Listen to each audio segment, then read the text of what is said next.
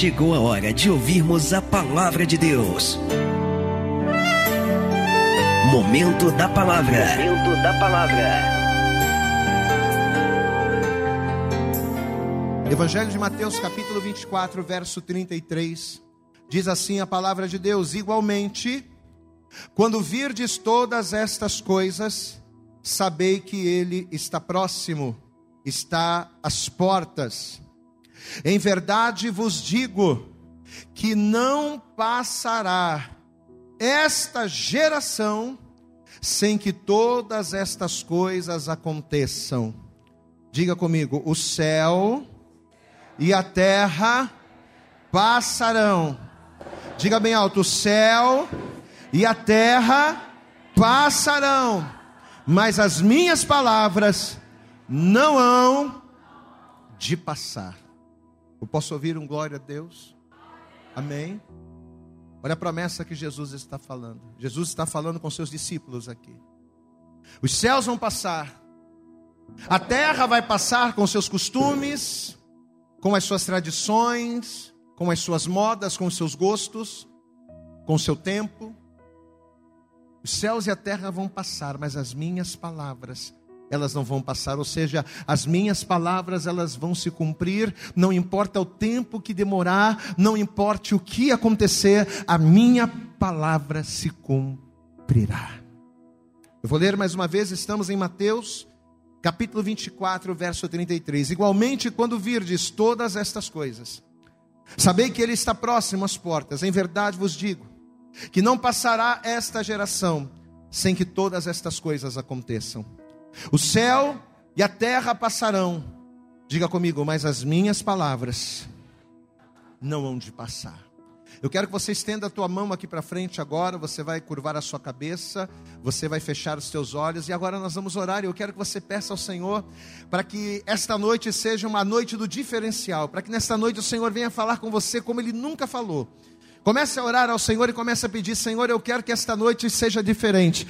Eu quero que o Senhor fale e se manifeste. Eu preciso ouvir a Tua voz, de maneira que uma chave venha ser virada no meu interior. Fale isso com Ele agora.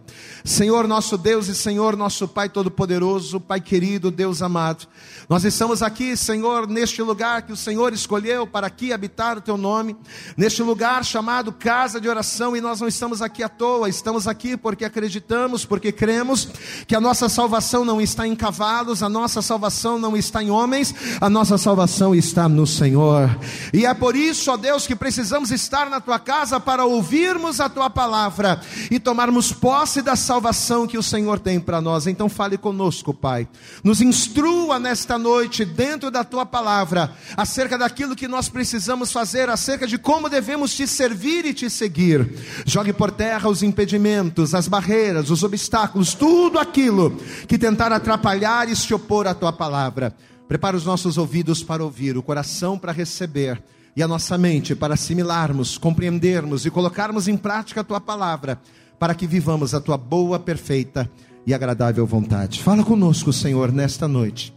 É o que nós Te pedimos com fé e desde já Te agradecemos em nome de Jesus. E toda a igreja diga amém, Jesus. Diga graças a Deus. Vamos aplaudir aí bem forte. Vamos dar para Jesus a nossa melhor salva de palmas nesta noite. Aleluias. Por favor, sente-se no teu lugar e a partir de agora, como nós pedimos, não converse, não ande. Você tem liberdade para dar glória a Deus. Dá glória a Deus aí, meu irmão. Mas está fraco, dá glória a Deus aí, meu irmão. Você tem liberdade para glorificar a Deus, mas a partir de agora preste toda atenção aqui na palavra. A palavra de Deus nos mostra aqui mesmo no capítulo 24 que quando os discípulos começaram a interrogar Jesus acerca das coisas futuras, os discípulos vão se aproximar do Mestre e eles vão começar a fazer perguntas acerca de coisas que não faziam parte do seu tempo e nem da sua época, acerca de coisas que ainda iriam acontecer. E quando os discípulos fazem isto, Jesus ele vai começar a explicar para os seus discípulos que chegaria um tempo, chegaria um momento em que o Filho do Homem seria entregue, o Filho do Homem, ele iria para o Pai, mas um dia ele estaria voltando, ele estaria retornando a esta terra. E justamente como sinal da sua vinda, ou como sinais da sua vinda, coisas iriam acontecer.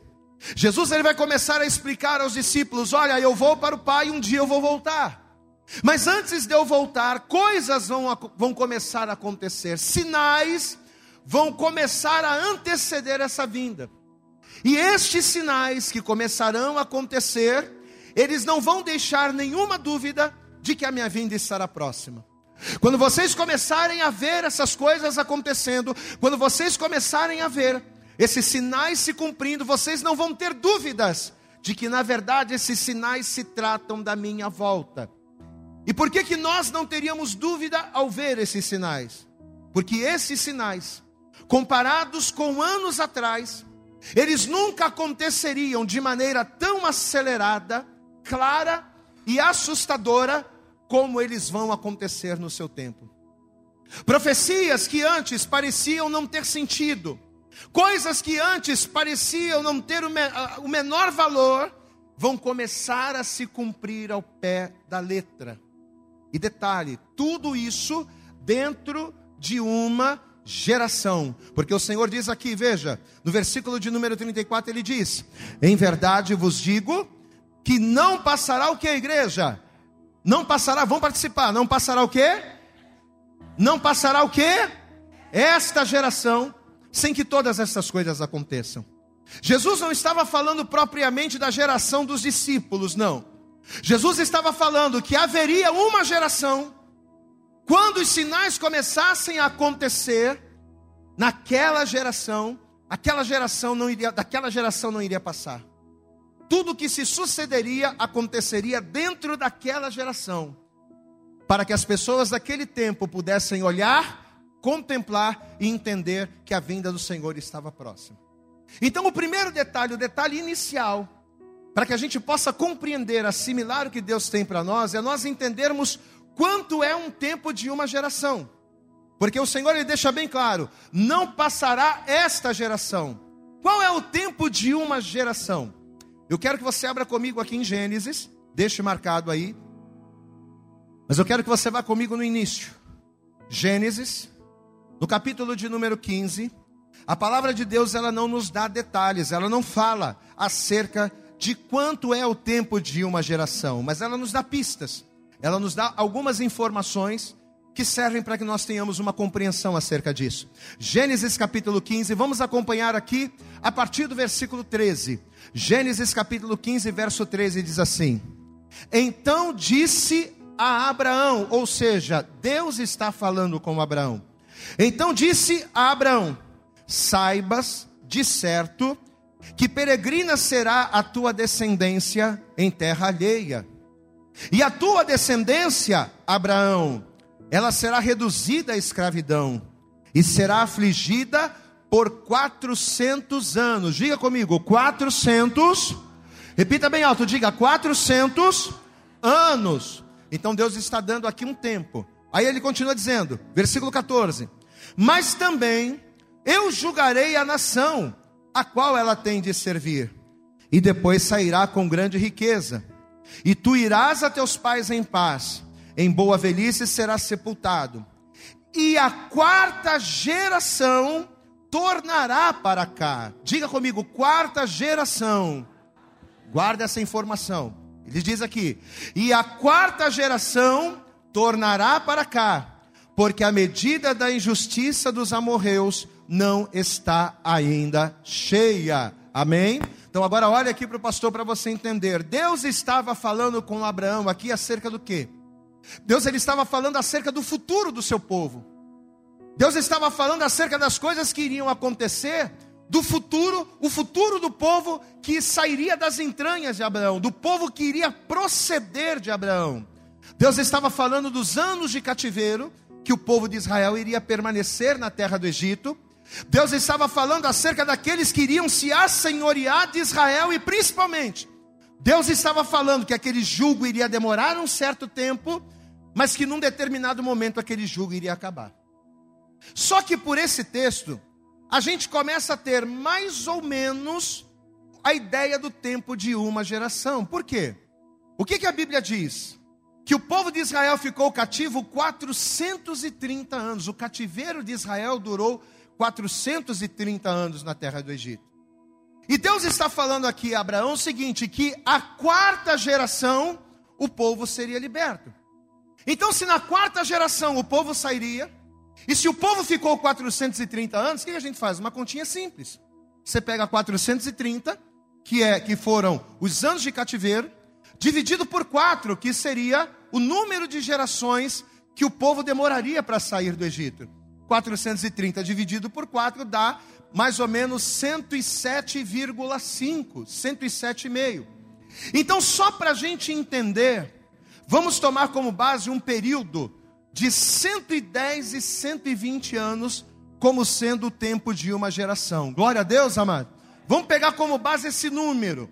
430 dividido por 4 dá 107,5, 108. Mas vamos pegar aí, entre 110 e 120 anos como base, para nós entendermos a revelação da palavra. Então, 110, 120 anos seria mais ou menos a partir de 1900 para cá, ou seja, início do século 20.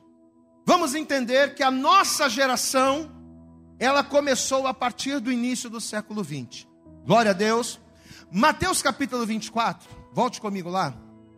Como eu falei, tudo isso aqui vai começar por causa da curiosidade dos discípulos.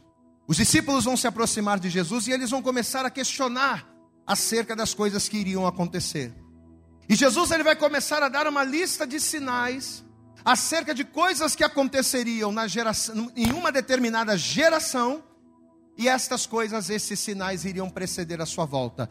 Estamos em Mateus capítulo 24, vamos ver a partir do versículo 1.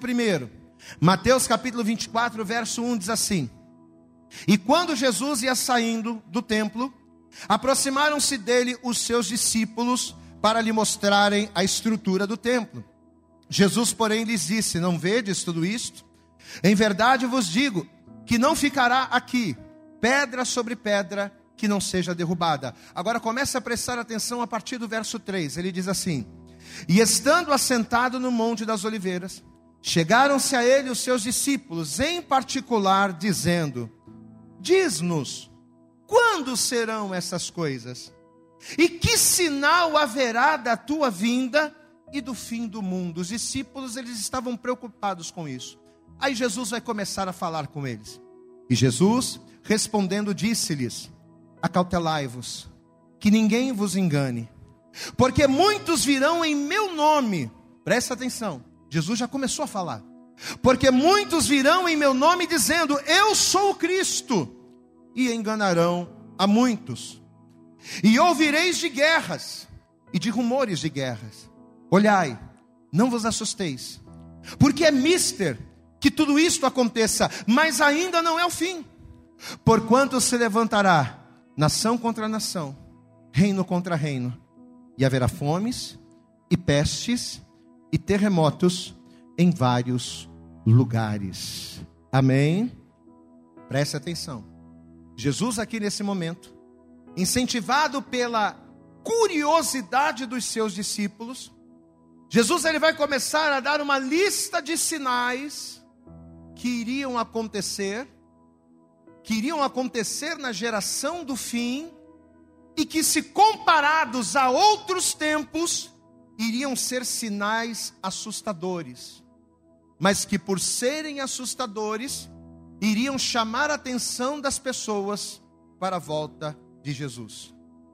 E o primeiro sinal que Jesus está falando aqui é acerca dos falsos cristos. Diga comigo, falsos cristos. Aqui no capítulo 24, é só você voltar aí, versículo de número 4. Jesus, ele começa a conversa dizendo: E Jesus respondendo disse-lhe: Acautelai-vos, que ninguém vos engane, porque muitos virão em meu nome dizendo: Eu sou o Cristo, e enganarão a muitos. Olhe para cá. A gente sabe que ao longo da história humana, a tática, a estratégia mais comum usada pelos homens para tentar controlar, para tentar manipular as pessoas, sempre foi a de se fazer passar por alguém de destaque. Quando uma pessoa queria impressionar a outra, ou quando uma pessoa, ela quer dominar a outra, Ela simplesmente se coloca em um personagem de alguém com autoridade, de alguém com destaque, para que através daquela aparência ele possa se sobressair. E que papel seria mais convincente do que o de Jesus, gente? Qual é o personagem que seria mais convincente do que Jesus para influenciar pessoas, para manipular, para convencer pessoas a fazer a sua vontade? Jesus é o personagem perfeito, e por isso que ao longo da história, muitas pessoas vão se fazer passar por Cristo. Pessoas essas que, segundo o próprio Jesus, são chamadas de falsos cristos, que têm como único objetivo enganar a muitos. Só que a grande questão, o grande detalhe, eu quero que você guarde isso, é que mergulhando na história, a gente percebe claramente que se nós compararmos com as outras gerações passadas, o número de pessoas que se fizeram passar por Cristo na nossa geração foi muito grande. Se você pegar de anos e anos atrás, você vai ver que o número foi pequeno, mas comparado, a gente pegou como referência o ano de 1900, início do século 20.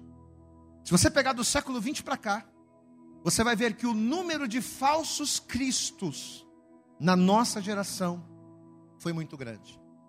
Segundo o que nós pesquisamos no site amambainoticias.com.br, para você ter uma ideia, só no século XIX foi de 1800 até 1900. Somente no século XIX, houveram apenas 4 homens. Em todo o século XIX, apenas 4 pessoas se intitularam como Messias ou como o próprio Jesus. E essas pessoas são John Nicholson, que nasceu em 1799, ele se intitulava o Cristo. Arnold Potter, em 1804, inclusive esse Arnold Potter, ele tem uma história interessante. Ele fundou a igreja dos últimos dias, do Santos dos últimos dias. E segundo o que a gente pesquisou, ele afirmava que o Espírito de Jesus Cristo estava sobre ele. O Espírito de Jesus Cristo entrou nele, fazendo com que ele se tornasse o Potter Cristo. Olha só que coisa absurda. Olha, o Espírito de Jesus entrou em mim, a partir de agora eu não sou mais o Arnold. A partir de agora eu sou o Potter Cristo.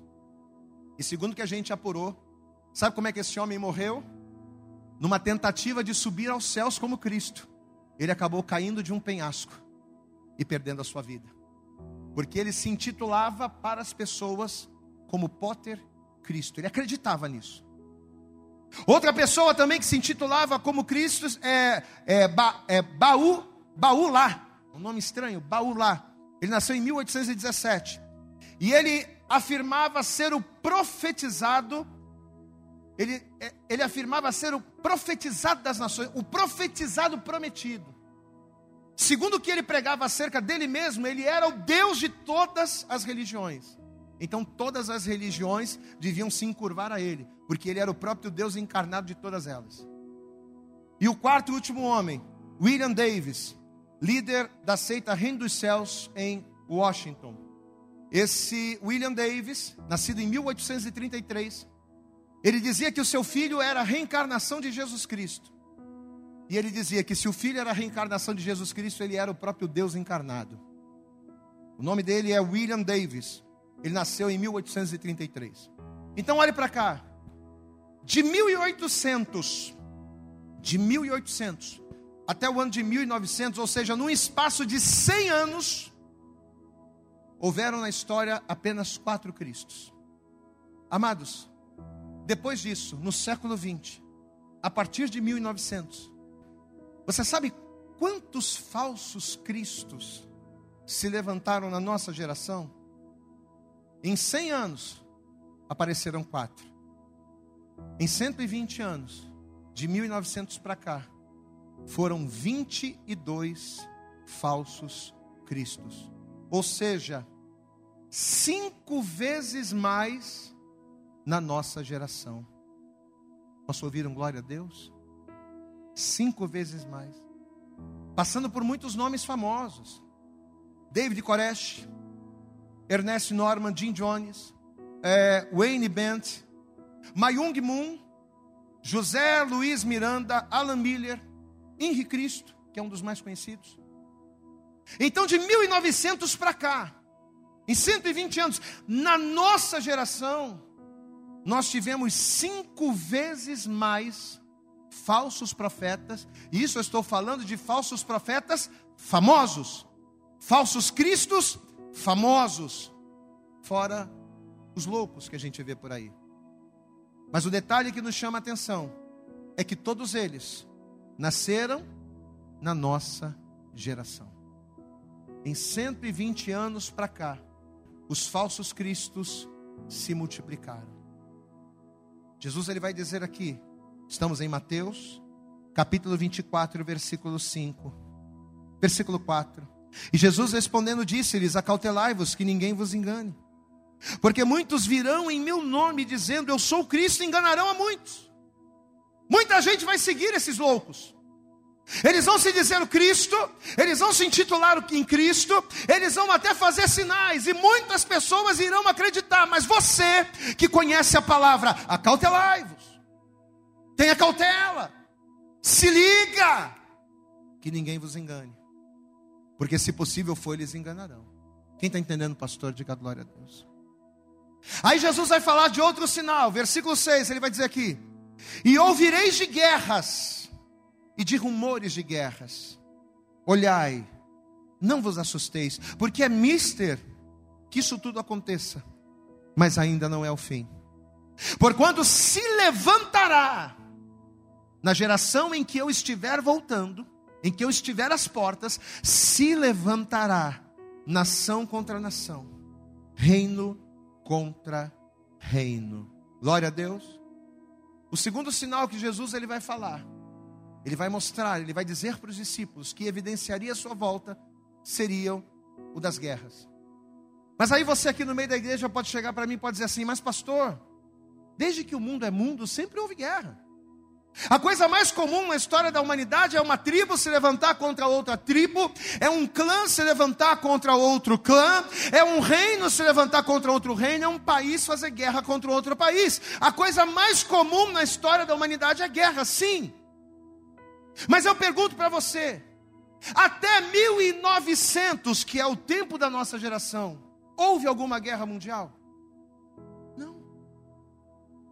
Ou pelo menos uma guerra em que, se não todos, uma grande quantidade de países se reuniram para guerrear? Não. Até 1900, coisa de 120 anos atrás, nunca aconteceu isso. Amado, nunca existiu uma guerra mundial em 1800, em 1700, em 1600, em 1500, não. Mas 120 anos para cá, na nossa geração, aconteceu a primeira guerra, que começou em 1914 e terminou em 1918. E sabe quantas pessoas morreram na primeira guerra mundial? 37 milhões de pessoas. 37 milhões de pessoas perderam a vida na primeira guerra. Aí depois disso, em 1939, começou a Segunda Guerra, que durou de 1939 a 1945. Sabe quantas pessoas morreram na Segunda Guerra Mundial? 72 milhões de pessoas morreram. Primeira Guerra, Segunda Guerra, e tudo isso dentro da nossa geração. Queridos, e a todo instante, a todo momento, a gente está sempre em alerta. A gente está sempre naquela expectativa de que a qualquer momento estoure uma terceira guerra. Uma hora é com a Coreia, que toda hora está lançando míssil sobre o Japão, que toda hora está lançando míssil no mar, que toda hora o camarada vai lá e está fazendo uma loucura. Uma hora é com a Coreia, Coreia do Norte. Nós temos agora o cenário mais recente, que é a guerra entre a Ucrânia e a Rússia. Uma guerra em que, segundo dados da ONU, organização nacional, segundo dados da ONU, até agora morreram 5 mil pessoas. 5 mil pessoas já morreram na guerra entre a Rússia e a Ucrânia. E, inclusive, essa guerra está trazendo problemas seríssimos, principalmente para Israel. Eu estava vendo o telejornal essa semana. Está acontecendo algo terrível em Israel e que muitas pessoas não estão se ligando. Porque entenda aqui, olha para mim, Israel é amiga da Rússia. Só que a Rússia é amiga do Irã, que é inimiga de Israel. Quem está entendendo, pastor, diga glória a Deus. Vamos lá, Israel é amiga da Rússia. A Rússia tem relação comercial com o Irã, mas Irã e Israel não se bicam. Só que o que aconteceu? Quando a Rússia invadiu a Ucrânia, Israel lá votou contra. Israel não foi a favor da Rússia invadir a Ucrânia, apesar de ter amizade com a Rússia. Ela não foi a favor. Só que olha o problema. Pelo fato de Israel ter votado contra a Rússia, as Nações Unidas estão pressionando Israel a ajudar a Ucrânia com armas, a ajudar a Ucrânia com estratégia, com uma série de coisas. Só que olha o problema. Se Israel ajudar a Ucrânia se voltando contra a Rússia, o que a Rússia faz? A Rússia vai se aliar com o Irã e Irã vai se levantar contra Israel. Meu irmão, se a Rússia se ajuntar com o Irã e se Irã combater contra Israel, a terceira guerra mundial está armada. Porque se Israel for atacado, todas as nações vão se levantar em favor de Israel. Você pode dar glória a Deus aí, meu irmão? O cenário para a terceira guerra mundial já está armado. Só que muitos de nós não estamos vendo. Aí, se a gente voltar um pouquinho no passado, passado um pouco mais distante, mas que está logo ali, vamos voltar na história. Em 1931 nós tivemos a guerra sino-japonesa, uma guerra que foi travada entre a China e o Japão. Essa guerra ela foi travada no ano de 1931, é claro, de maneira informal. Eles estavam ali, era um conflito interno. Mas essa guerra se estendeu até o decorrer da Segunda Guerra Mundial. Sabe quantas pessoas morreram nessa guerra entre a China e o Japão? 23 milhões de pessoas. Aí depois disso, no ano de 1959, nós tivemos uma guerra muito famosa, a Guerra do Vietnã. Essa guerra ela começou a princípio com um viés ideológico. Vietnã do Norte se levantando contra Vietnã do Sul. Era um conflito interno. Só que a coisa foi começando a ficar fora de controle. O conflito foi crescendo, a coisa foi aumentando. Aí em 1965, ou seja, 6 anos depois que essa guerra havia estourado, em 65... os Estados Unidos entrou na guerra para tentar conter a coisa, para tentar impedir o crescimento do conflito. Ou seja, num período onde a Guerra Fria estava operando, o que aconteceu? Os Estados Unidos entrou na Guerra do Vietnã. A guerra durou 16 anos. E a Guerra do Vietnã matou mais de 3 milhões. 3 milhões de pessoas. Aí você pega 79, eu nasci em 77, 79. Coisa de menos de 40 anos atrás. De 79 a 89. Tivemos a guerra do Afeganistão contra a União Soviética. 1.100.000 pessoas morreram nessa guerra. Eu citei o quê? Umas 5 guerras aqui só. Só umas 5. Mas se a gente pegar o número de pessoas que morreram só nessas 5 guerras. Na Primeira Guerra Mundial, na Segunda Guerra Mundial. Na Guerra Sino-Japonesa. Se a gente pegar na guerra do Vietnã, se a gente pegar essas 5 do Afeganistão com a União Soviética, dá um total de 136 milhões e 105 mil pessoas mortas em guerras só na nossa geração. Eu pergunto a você, você acha isso normal? Ah, pastor, mas é assim mesmo. Sempre teve guerra. Mas você acha isso normal? São coisas que a gente precisa começar a se atentar.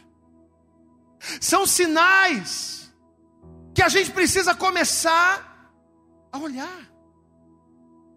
Queridos, há 103 anos atrás, 103 anos atrás, terminava a Primeira Guerra Mundial. A Primeira Guerra Mundial terminou em 1918.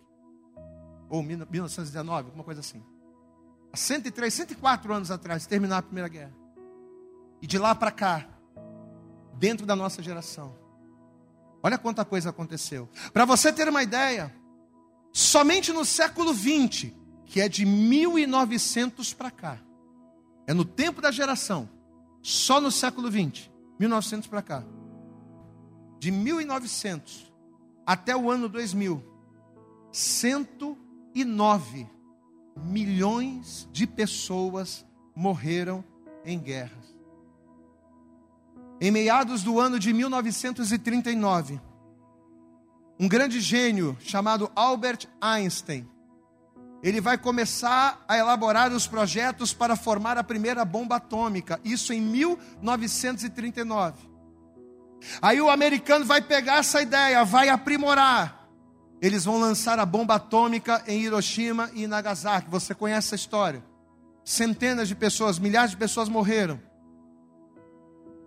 O Putin, alguns dias atrás, estava falando que se a coisa continuar como está, e se as nações em redor começarem a apertar a ele, começarem a impor essas sanções, ele vai começar a usar armas químicas. E ele não descartou a possibilidade dele usar armas atômicas contra a Ucrânia e contra todos aqueles que se levantarem contra ele. Queridos, aí eu pergunto para você, quando foi que houve uma bomba atômica no século XV? Quando foi que houve uma bomba atômica no século XVI? No século XVII? No século XVIII? No século XIX? Não havia isso. Sabe como é que as pessoas brigavam? Era pau, espada, lança. Pau, espada, lança. Mas a nossa geração teve tiro, armas nucleares, armas ali de grosso calibre. Tudo isso na nossa geração. Isso não é coincidência. Isso aí, sabe o que é, amado?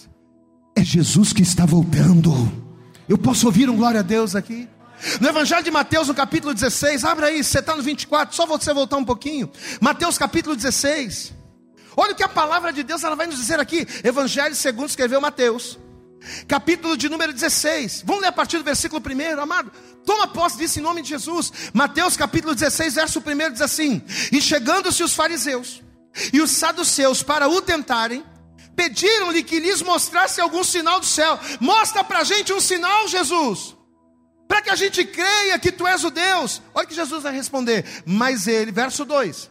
Mas ele respondendo disse-lhes: Quando é chegada a tarde, dizeis, haverá bom tempo, porque o céu está rubro. Olha o que Jesus está falando. Quando chega a tarde e você olha para o céu, você sabe que o dia vai ser ensolarado só porque você viu que o céu é rubro. Aí ele diz aqui, versículo 3. E pela manhã, quando você olha para o céu, você diz: hoje haverá tempestade, porque o céu está de um vermelho sombrio. Então quer dizer que você consegue só de olhar para o céu saber que vai fazer sol, e só de olhar para o céu, através dos sinais, você consegue saber que vai ter chuva. Aí Jesus diz aqui: hipócritas, sabe discernir a face dos céus, e não discernes os sinais dos tempos. Glória a Deus, amado. Só de olhar para o céu você sabe que vai chover. Só de olhar para o céu você sabe que vai fazer sol. Mas você não consegue olhar ao teu redor e enxergar que tudo aquilo que a gente está vivendo na política, tudo aquilo que a gente está vivendo na economia, tudo aquilo que a gente está vivendo na nossa época, são os sinais de que Jesus está às portas. Em que mundo você está? Em que mundo você está, que você não está olhando para isso, e você não está enxergando que Jesus está voltando? É isso que Jesus estava falando. Aí Jesus vai falar de mais um sinal, volte comigo. Mateus 24, volta lá. Evangelho de Mateus capítulo 24, vamos pegar a partir do versículo 6 para a gente não perder o contexto. Mateus capítulo 24, versículo 6 diz assim: Ouvireis de guerras e de rumores de guerras, olhai, não vos assusteis, porque é mister que isto tudo aconteça, mas ainda não é o fim, porque se levantará nação contra nação, e reino contra reino. Diga comigo, e haverá, diga bem alto, igreja, diga, e haverá fome. Diga assim comigo: a fome é um sinal. Eu fui buscar informações no site UOL Notícias. E você sabe o que esse site diz? Que hoje, 2022, hoje, 830 milhões de pessoas, hoje, passam fome todos os dias. Hoje você acordou de manhã, tinha cafezinho da manhã, tinha pão, tinha uma manteiguinha, um queijinho, né? Uma mortadelazinha, café. Hoje, quando você almoçou, o que você tinha? Um arrozinho, feijão, bife. Bem que a carne está cara a beça. Franguinho? Pois é. Mas segundo o site, 830 milhões de pessoas acordaram hoje sem ter o que comer. Cerca de 500 milhões são crianças. Crianças não têm o que comer, não têm alimento suficiente. Eu fui procurar o ranking do Brasil. O Brasil está em 20º. Vários são os países, centenas de países no mundo. O Brasil é o 20º país do mundo onde mais as pessoas passam fome. Pessoas que se alimentam de xepa. Sabe o que é xepa? É aquele resto da feira. Sabe aquele tomate pisado? Sabe aquela comida estragada, aquele legume, aquela verdura, aquela fruta estragada que ninguém quis, a pessoa vai lá e cata. Isso quando não vai na lata de lixo para buscar. E sabe quando é que isso está acontecendo? Na nossa geração. Do século 20 para cá. Ele diz aqui, ó. E haverá fomes. Diga comigo, pestes. Diga comigo, pestes. Pastor, o que são pestes? São doenças. Diga comigo, doenças são sinais da vinda de Jesus.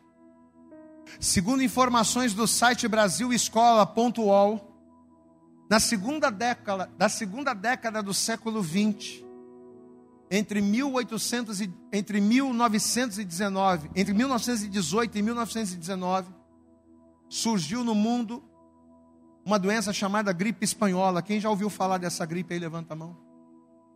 As pessoas têm dúvida. Uns dizem que ela surgiu na China. China. Em 1918, 1919, as pessoas têm dúvida. Alguns dizem que ela surgiu na China.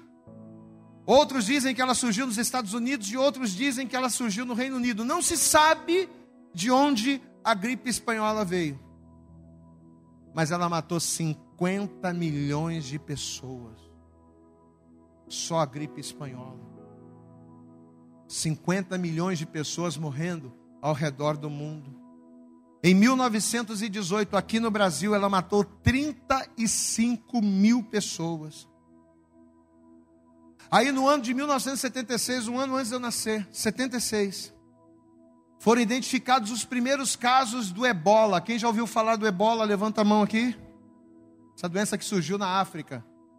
Ela começou a ser identificada em 76, mas foi em 2013 que um dos maiores surtos de ebola explodiu na África e em várias partes do mundo. Mais 50 milhões de pessoas morreram de ebola. Isso aqui, 46 anos atrás. Né? A gripe espanhola, 1918, 19... coisa de 100 e pouquinhos anos atrás.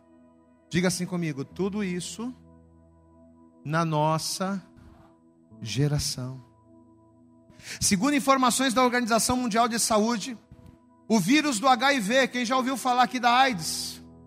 Quem já ouviu falar aqui da AIDS? Levanta a mão. O vírus do HIV, considerado como a peste do século, matou no ano de 96, 6 milhões e 400 mil pessoas. E segundo o site unidas.org.br, desde quando a AIDS foi descoberta em 1981 até hoje, desde 81, mais de 38 milhões de pessoas ainda vivem com o vírus. Então até hoje a gente tem pessoas que não morreram, mas que até hoje estão infectadas com vírus que surgiu em 81.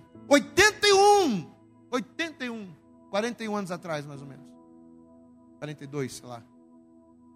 Fora os que morreram de cólera, fora os que morreram de febre amarela, fora os que morreram de dengue, fora os que morreram de gripe suína, gripe aviária. E é claro, a cereja do bolo. Qual igreja? Covid-19. Segundo a OMS, Organização Mundial de Saúde, 5 milhões de pessoas já morreram no mundo inteiro por causa do Covid-19. O mais assustador não é isso. O mais assustador é que todas essas doenças, na nossa geração. O que nós vemos no texto inicial? Jesus, ele disse: os céus vão passar, a terra vai passar, mas as minhas palavras não hão de passar. Mateus capítulo 24, versículo 34. Amado, olha para mim, não é tempo da gente ficar brincando de ser crente. Você sabe por que Deus está trazendo essa palavra para a gente hoje? Porque a coisa vai ficar muito séria. Você entende isso? Olha para mim aqui, cristão. Olha para mim aqui, cristã. Você que vem na igreja uma vez no mês. Você que diz que não tem força para orar, que não tem força para jejuar, porque a luta está muito grande, porque Deus não deu a bênção, porque Deus não fez o milagre, porque Deus não deu a vitória. Olha para mim, meu irmão, não se trata de uma vitória financeira, não se trata de receber um carro, não se trata de receber uma promoção, se trata da salvação, se trata da vida eterna, e se trata das coisas que estão por vir. Nós não estamos aqui por causa de bênçãos materiais, por causa de bênçãos. Nós estamos aqui para sermos salvos. E só vai haver salvação a partir do momento em que houver despertamento. Não há salvação se não houver despertamento. E só há despertamento quando nós olhamos para a palavra e glorificamos ao Deus vivo e todo-poderoso. Aplauda bem forte ao Senhor. Jesus está voltando. Aleluias. Jesus está voltando, igreja. Será que você não está vendo? Você consegue identificar se vai chover ou se vai fazer sol, mas você não consegue olhar nessas informações que Jesus está voltando. E se Jesus voltar hoje, meu irmão, se Jesus voltar hoje, você vai para onde? Se Jesus voltar hoje, eu vou para onde? Será que eu vou ser salvo? Não. Porque eu saí da igreja, pastor, porque eu fiquei triste com o irmão. Ah, pastor, eu fiquei tão escandalizado com uma coisa que eu vi na igreja, que eu me desviei, que eu me entristeci, que eu me afastei. Pega a tua tristeza, pega o teu desânimo, coloca no saco, levanta a tua mão, abra a tua boca e glorifica a Deus, meu irmão. Exalta a Deus, busca o Senhor. Prepara-te, ó Israel, para te encontrares com teu Deus. Aleluias. Volta para cá, capítulo 24, versículo 7, Mateus capítulo 24, verso 7, porquanto se levantará nação contra nação, reino contra reino, e haverá fomes e pestes. Diga comigo, igreja, e terremotos. Diga bem, ó, terremotos em vários lugares. Diga comigo, terremoto é sinal. Posso ouvir um glória a Deus aí? Olha para mim. Se nós pegarmos os últimos 120 anos e a gente começar a analisar até os últimos 120 anos, e se a gente analisar acerca de terremoto, a gente não vai encontrar nada. O que a gente vai encontrar é informações insignificantes. Mas se a gente pegar até os últimos 120 anos, e se a gente comparar com 120 anos para cá, meu irmão, é absurdo. É coisa de endoidar. É uma diferença assustadora. Nós pegamos informações no USGS, Centro de Geologia Norte-Americano. Pesquisa sobre os pequenos grandes terremotos. Você sabe quantos pequenos terremotos teve no século XV? No século XV nós tivemos 115 pequenos terremotos. No século XVI tivemos 253 pequenos terremotos. No século XVII tivemos 378 pequenos terremotos. No século XVIII tivemos 640 pequenos terremotos. Você sabe quantos terremotos nós tivemos no século XX? 2.119 pequenos terremotos. Se você somar o número de pequenos terremotos do século XV ao século XIX, não dá o que a gente teve só no século XX. Eu estou falando de pequeno, diga comigo, pequenos terremotos. Agora a gente viu sobre os grandes. Muitos terremotos que ficaram famosos, que saíram na mídia, que matou um monte de gente. Sobre grandes terremotos. Até o século XIX, presta atenção aqui, até o século XIX, que é do ano 0 até 1900. Ou seja, quase 2.000 anos. Em quase 2.000 anos, sabe quantos grandes terremotos nós tivemos? 36. Em 2.000 anos, quase 2.000 anos, a gente teve 36 grandes terremotos. Aí você pega de 1900 até hoje, 122 anos na nossa geração. Sabe quantos grandes terremotos nós tivemos? 150 grandes terremotos. Posso ouvir um glória a Deus? Em 122 anos, ou seja, dentro da nossa geração, nós tivemos 5 vezes mais terremotos do que em quase 2 milênios. Ou seja, 120 anos superaram quase 2 milênios naquilo que diz respeito a grandes terremotos. Em 2006 e 2009, na Indonésia, 2 grandes terremotos, um de 6.3, outro de 7.6. Os 2 juntos mataram cerca de 7.000 pessoas, isso na Indonésia. Em abril de 2009, tivemos um grande terremoto na Itália. 278 pessoas morreram. 50.000 pessoas perderam as suas casas. A Itália ficou quase destruída, acredito que muitos aqui lembram disso.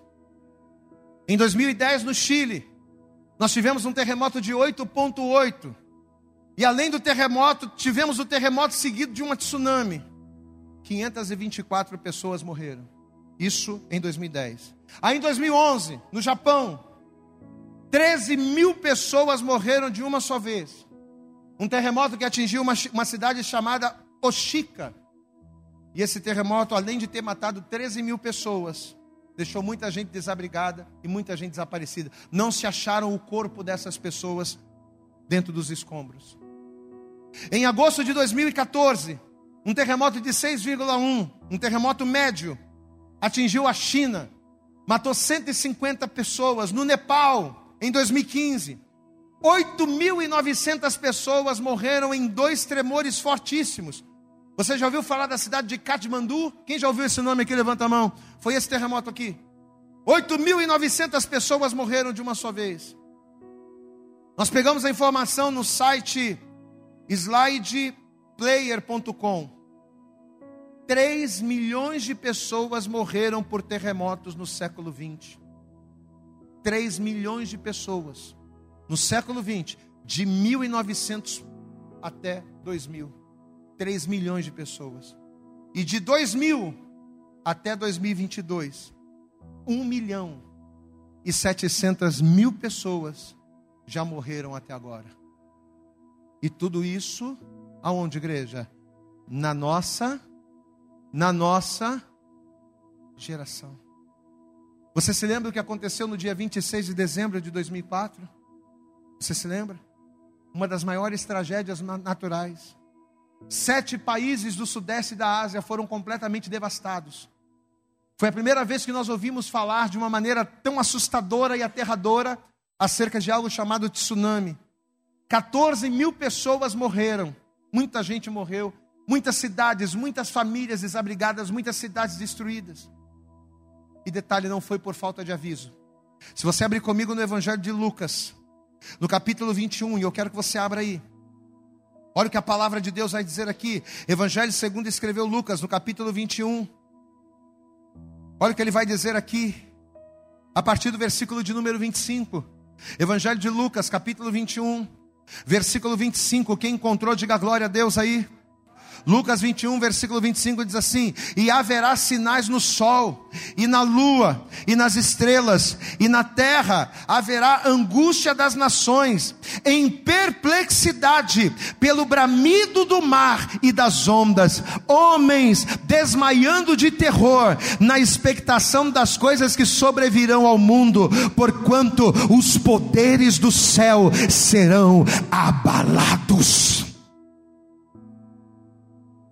Os céus vão passar, a terra há de passar, completa igreja, mas as minhas palavras não hão de passar. Há uma profecia no Antigo Testamento que fala a respeito de um outro sinal. Os sinais que Jesus falou já acabaram, mas a palavra de Deus, ela está cheia de profecias, e há uma delas lá no livro do profeta Daniel, falando sobre o avanço da tecnologia, e eu quero te mostrar isso. Abra comigo no livro do profeta Daniel, no capítulo de número 12. Daniel, no capítulo de número 12, veja o que a palavra vai dizer aqui a partir do versículo 4. Quem encontrou, dá glória a Deus aí. Quem encontrou, dá glória a Deus aí, irmão. Daniel, capítulo 4, versículo 12. Diz assim a palavra, preste atenção. E tu, Daniel, encerra essas palavras e sela este livro. Até onde, igreja? Até o fim. Daniel capítulo 12, verso 4. Daniel capítulo 12, achou aí? Eu inverti? Eu falei 4, 12? Vocês que ouviram errado, é 12, 4. Limpa, faz assim, ó. Daniel capítulo 12, versículo 4, diz assim: e tu, Daniel, encerra essas palavras e sela este livro até o fim do tempo. E cerra este livro até o fim do tempo. Não era para aquele momento, era para o fim dos tempos. Muitos correrão de uma parte para outra, e o conhecimento, o que vai acontecer, igreja? Se multiplicará. O que a palavra está dizendo aqui? Que quando chegasse a geração do fim, o conhecimento, a tecnologia, a ciência, ela iria se multiplicar. Olha aqui para mim. Se a gente for olhar as maiores invenções da humanidade, vamos lá: o rádio, a luz elétrica, a TV, o computador, o carro, o avião. Tudo foi descoberto quando, igreja? Século XV? 16, 17? Na nossa geração. No ano de 1906, há 116 anos atrás, um homem chamado Santos Dumont inventou um avião. Como é que era o avião do Santos Dumont? Era quase que uma bicicleta de asa, né? Quem já viu aqui? Vídeo, foto, levanta a mão. Você já viu? Parece uma bicicleta de asa, né? O cara vinha assim, tinha aquela asa lá. Isso em 1906. 63 anos depois de Santos Dumont inventar o avião, em 1969, o homem já estava indo na Lua, viajando numa nave, na velocidade de 20 a 30 mil quilômetros por hora. Você pode dar glória a Deus aí, meu irmão? 63 anos depois de inventar o avião, o homem foi na Lua. 63 anos depois. Amado, não pode ser, olha aqui para mim, não pode ser coincidência. Essas coisas acontecerem no momento em que estão acontecendo, não pode ser coincidência. Isso é para a gente se preparar. Glória a Deus, amado. Olha aqui para mim, cristão. Isso é para você se preparar, meu irmão. É para você parar de ficar reclamando. É para você parar de ficar, dando importância para coisa que não tem importância e deixando de se importar com aquilo que é fundamental. Para. Olha para a palavra. Glória a Deus, igreja. Quem tem ouvidos para ouvir, ouça o que o Espírito diz à igreja. E o que o Espírito está dizendo para você nessa noite? O que o Espírito está dizendo para mim nessa noite? Jesus Cristo está voltando. Jesus Cristo está voltando. A iniquidade está se multiplicando. O amor está se esfriando, porque Jesus Cristo está voltando. Aleluia! Livro do profeta Naum, isso aqui é tremendo, meu irmão. Naum, capítulo de número 2, você está em Daniel, é só você avançar um pouquinho. Logo depois de Miqueias, você acha. Naum, capítulo 2. Olha só. Naum viveu no ano 663 a.C. Entre 663 e 612 a.C. Ou seja, 600 anos antes de Jesus vir a essa terra. Ele vai dizer isso aqui, ó. Naum capítulo 2, versículo 4, ele diz assim: os carros, meu Deus do céu, tinha carro na época de Naum, igreja? Vamos lá, tinha carro na época de Naum? Tinha carroça. Mas olha que o profeta, 600 anos antes de Cristo, olha o que ele vai dizer aqui: os carros correrão furiosamente nas ruas, colidirão um contra o outro nos largos caminhos. Olha o que ele vai dizer: o seu aspecto será como de tochas, e correrão como relâmpagos. Diga glória a Deus. Como ele não sabia o que é um farol, ele dizia, não, vai ter aspecto de tocha. Não havia farol na época dele. Mas quem consegue enxergar aqui claramente o que ele está dizendo? Diga glória a Deus. Agora vamos para a história, olha para cá, olha para cá. Se você pegar do século XV... até o século XIX, qual era o meio de transporte do homem, igreja? Era um cavalo puxando uma carroça. No século XV, como é que o homem andava? Era um cavalo puxando uma carroça. Século XVI, um cavalo puxando uma carroça. Século XVII, século XVIII, século XIX, é um cavalo puxando uma carroça. Aí, por volta de 1885, foi inventado o primeiro automóvel, que andava 20, 30 km por hora. Sabe aqueles carros de roda de bicicleta? Quem já viu aqui nos filmes, levanta a mão, né? Quem já viu aqui nos filmes, levanta a mão. Que esse carrinho bem ruim mesmo, roda de bicicleta ali. Isso em 1885, amado. Hoje em dia, na nossa geração, nós temos carros que atingem 500, 600, 700 quilômetros por hora. Eu posso ouvir um glória a Deus? De 120 anos para cá, tudo isso está acontecendo na nossa geração. E Deus havia mostrado isso para um profeta que viveu 600 anos antes de Cristo. Isso aqui é um alerta, igreja. Olha aqui. Isso aqui é um alerta. Para você que está tão preocupado com as coisas deste mundo. Para você que por olhar tanto para a sua própria vida, não está enxergando o que está acontecendo ao teu redor. Pastor, eu estou tão preocupado, eu estou tão envolvido com o meu casamento, eu estou tão envolvido com a minha vida, eu estou tão envolvido com as minhas coisas, que eu estou deixando de perceber o que está acontecendo ao meu redor. O Senhor está trazendo essa palavra nessa noite para nós abrirmos os olhos. Amém, igreja? Há 150 anos atrás não havia telefone. Hoje, o nosso telefone é tudo, menos telefone. Amém? A gente faz tudo com o celular. Hoje a gente faz qualquer coisa com o celular. Amado, a gente não precisa, olha aqui. A gente não precisa viajar para fazer uma reunião com outra pessoa para encontrar alguém. Não, não precisa disso não. Eu posso hoje em dia fazer uma videoconferência, né? Eu posso fazer uma videoconferência, eu posso fazer uma telechamada. Eu estou aqui, a pessoa está lá no Japão e eu consigo falar com ela como se ela estivesse aqui do meu lado. A possibilidade hoje de fazer as coisas é muito grande, não existe mais distância. A tecnologia, a ciência encurtou as distâncias.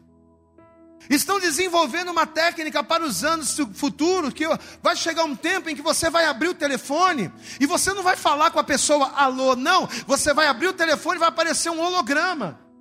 Isso está sendo desenvolvido, vai aparecer um holograma da pessoa falando com você. E essas coisas estão acontecendo na nossa geração. Amém, amados? Hoje, se a gente quiser ir além, a gente pode entrar num negócio chamado metaverso. Quem já ouviu falar desse treco aqui? Levanta a mão. Quem já ouviu falar? Hã? Amado, o metaverso não é só para você se comunicar, não. Você interage. Você vive uma vida virtual. E dentro do metaverso você pode fazer tudo, você pode fazer reunião, você pode trabalhar, você pode fazer amigo, você pode fazer o que você quiser. Você faz um avatar ali seu e ó, vamos embora. Amém, amado? Uma notícia que acontece hoje aqui, em segundos, o mundo inteiro já toma conhecimento. Se morrer alguém aqui, em 5 minutos o mundo inteiro já sabe. Porque não existe mais fronteiras. A ciência, a tecnologia ultrapassou todas as fronteiras. E isso é um sinal de que o Senhor está às portas. Amém, amados? Eu posso te dizer uma coisa assustadora. Enquanto eu estava fazendo essas pesquisas, enquanto Deus estava me dando essa palavra, eu cheguei a uma conclusão assustadora. E eu tenho que passar isso para você. Hoje, dia 30 de outubro de 2022, hoje, nós temos tecnologia suficiente para dar para qualquer líder mundial que quiser. A gente tem tecnologia suficiente para dar a qualquer um o controle do mundo inteiro. Uma pessoa hoje tem condições, através da tecnologia que a gente tem, através daquilo que o mundo já fez, uma pessoa hoje, se conseguir tomar, ela tem condições hoje de controlar o mundo inteiro. Porque a gente já está caminhando para uma economia unificada, a gente já tem um monte de formas de compra e venda, código de barra, QR Code, Pix, identidade única já estão desenvolvendo chip, para você colocar na testa, para você colocar na mão, chip de identificação, tipo sanguíneo, identidade, CPF, carteira de motorista, tudo que você precisa vai ser colocado num só chip. Você vai ser monitorado, existem sistemas de monitoramento. Você já percebeu que às vezes você quer um assunto, piscina, você coloca piscina lá no Google, daqui a pouquinho você entra no Instagram, tem um monte de anúncio de piscina, você entra no Facebook, tem um monte de anúncio, tem tudo lá. Nós estamos sendo monitorados 24 horas por dia e não sabemos. Então hoje, meu irmão, olha aqui para mim, hoje, a tecnologia que nós temos hoje, em 2022, já é o suficiente para que quando o anticristo aparecer, ele consiga tomar o controle de tudo. Tecnologicamente falando, o mundo oferece totais condições para ser controlado. E sabe qual é o mais assustador de tudo? É que todas estas inovações, todas estas invenções e descobertas tecnológicas, que apesar de úteis e inovadoras, contribuirão para o domínio global do anticristo, tudo isso foi gerado, descoberto e produzido na nossa geração. Lucas 21, nós já estamos caminhando para o fim. Evangelho de Lucas, no capítulo de número 21. Pastor, diante de tudo isso, diante de todas essas informações, em paralelo com a palavra de Deus, eu acredito, pastor, que não é normal o que está acontecendo, eu acredito que a palavra está se cumprindo. Mas o que eu tenho que fazer hoje? Qual é a postura, qual é o posicionamento que hoje eu preciso tomar? Lucas capítulo 21. Quem encontrou, diga glória a Deus. Vamos continuar lendo, vamos ler aqui a partir do versículo 25 de novo. Lucas capítulo 21, versículo 25, diz assim: E haverá sinais no sol, e na lua e nas estrelas, e na terra, angústia das nações em perplexidade, bramando o mar e as ondas. Homens desmaiando de terror na expectação das coisas que sobrevirão ao mundo, porquanto os poderes do céu serão abalados. E então verão vir o Filho do Homem numa nuvem, com poder e grande glória. Agora olha o que ele diz no versículo 28. Ora, quando estas coisas começarem a acontecer, quando você começar a ver essas coisas acontecerem, quando teus olhos se abrirem, quando teu entendimento se abrir, quando essas coisas começarem a acontecer, sabe o que você tem que fazer? Não se desespera, não tema, fica tranquilo, olhai para cima e levantai as vossas cabeças, porque a vossa redenção está próxima. Aplauda bem forte ao Senhor. Quando você começar a ver isso tudo acontecer, olha para cima, olha para o alto, porque é do alto que vem o nosso socorro. Aleluias, amado. Quando essas coisas começarem a acontecer, o que você tem que fazer? A gente tem que olhar para cima. Você pode dar glória a Deus aí, meu irmão? Olhar, eleva os meus olhos para os montes, de onde me virá o socorro? O meu socorro não vem do homem, o meu socorro não vem do cavalo, o meu socorro não vem da espada, o meu socorro não vem do dinheiro, o meu socorro não vem da inteligência, o meu socorro vem do Senhor. Quando essas coisas começarem a acontecer, olha para o alto, olha para cima. Só que a pergunta de Deus para nós esta noite é: para onde é que você tem olhado, que você ainda não viu estas coisas? Para onde é que você tem olhado, meu irmão? Enquanto todas essas coisas estão acontecendo debaixo dos nossos olhos, você tem olhado para cima? Ou você tem olhado para os lados, para as pessoas? Para o que as pessoas têm e o que você não tem? Para o que as pessoas fazem e o que você não consegue fazer? Para onde é que você tem olhado? Para onde é que você tem voltado os teus olhos?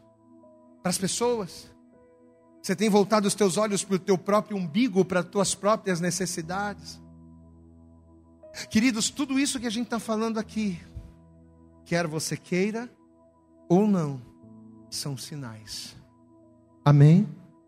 São sinais. Porém, não são apenas sinais de que Jesus está voltando.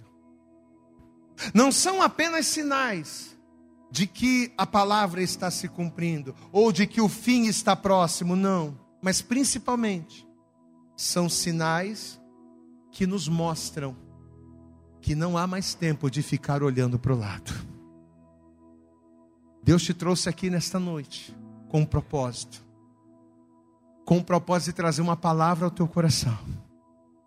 Deus te trouxe aqui nesta noite com um propósito de fazer com que as escamas dos teus olhos caiam e que você consiga enxergar além daquilo que os teus olhos estão vendo.